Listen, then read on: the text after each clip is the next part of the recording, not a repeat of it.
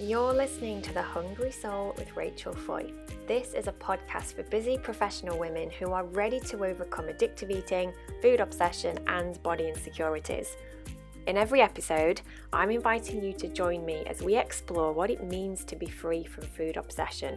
How do we fully awaken to our magnificent selves without body insecurities holding us back? And most importantly, how do we live our lives to the full, where food is no longer in control? Welcome, gorgeous soul. I am so happy to have you here.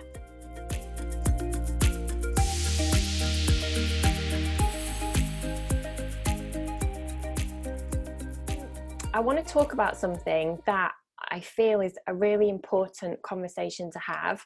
And it's one which I've just been talking about in a group. I've just done a little post about it. And I feel that I want to come in and just share something that I feel is really important for you to recognize if you know right now that your relationship with food is not where you want it to be. So, if you feel that you are addicted, if you are a compulsive overeater, binge eater, food obsessive, etc., etc., um, don't mind me just dropping my phone on the desk. So, this is about your relationship with food isn't in a vacuum and it is not independent to the rest of your life. Okay, it's all connected.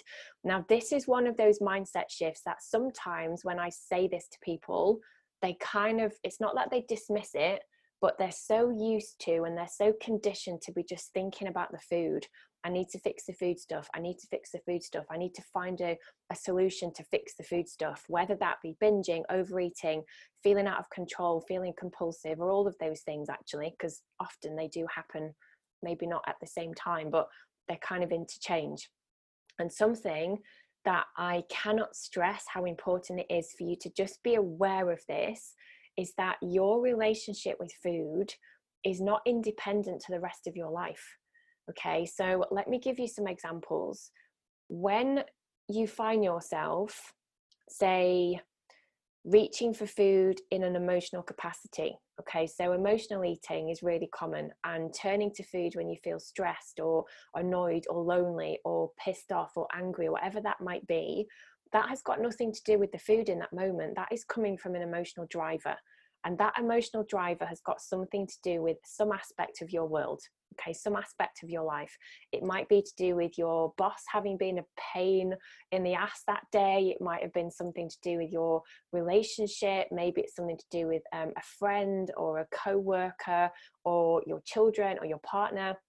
It could be anything. But the fact of the matter is that in that moment, you can try and fix the food stuff as much as you want through abstinence, through willpower, through self control, through self discipline.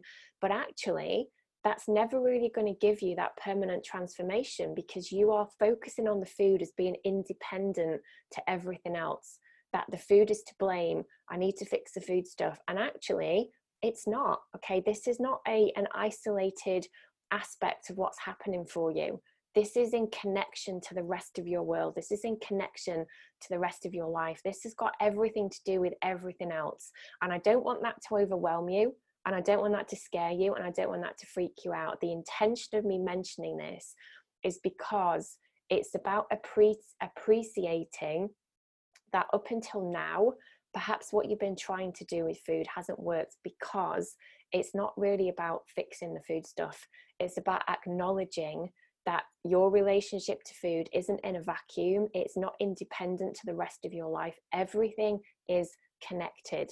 And this is why when I speak about this with passion and when I, you know, run my Soul Fed Woman program, when I do my one to one coaching with people, we kind of look at this in a very holistic way because we have to.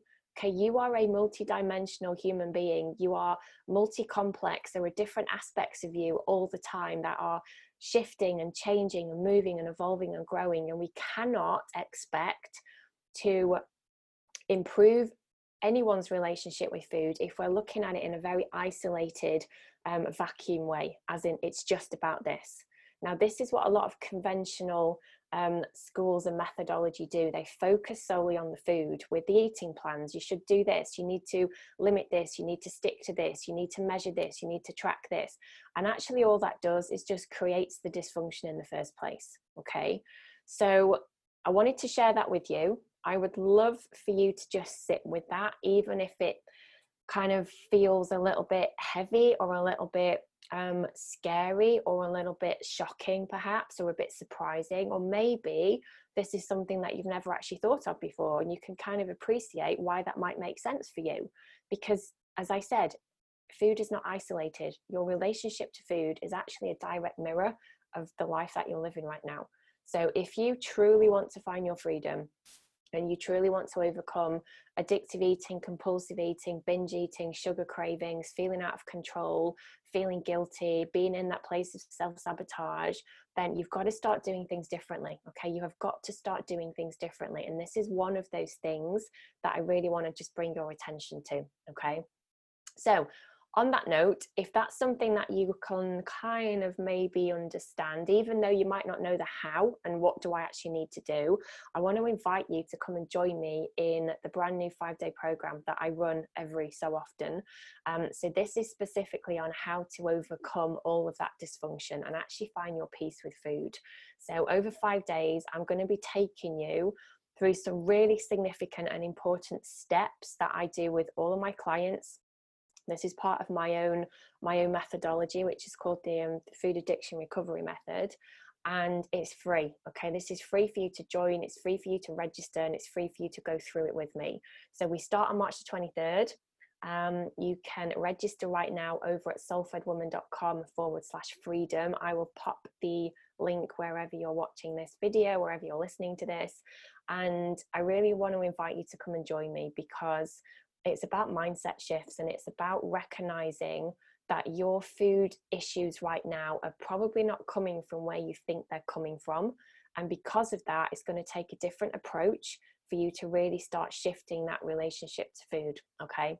Right. On that note, I am going to go, but it was nice to see you here. I'm delighted that the tech is playing ball with me today. So you're going to be seeing a lot more of me over the next coming months. We can now go ahead with all the workshops. Right. Hope to see you soon. And I will, yeah, hopefully speak to some of you and see some of you in that five day program. See you later.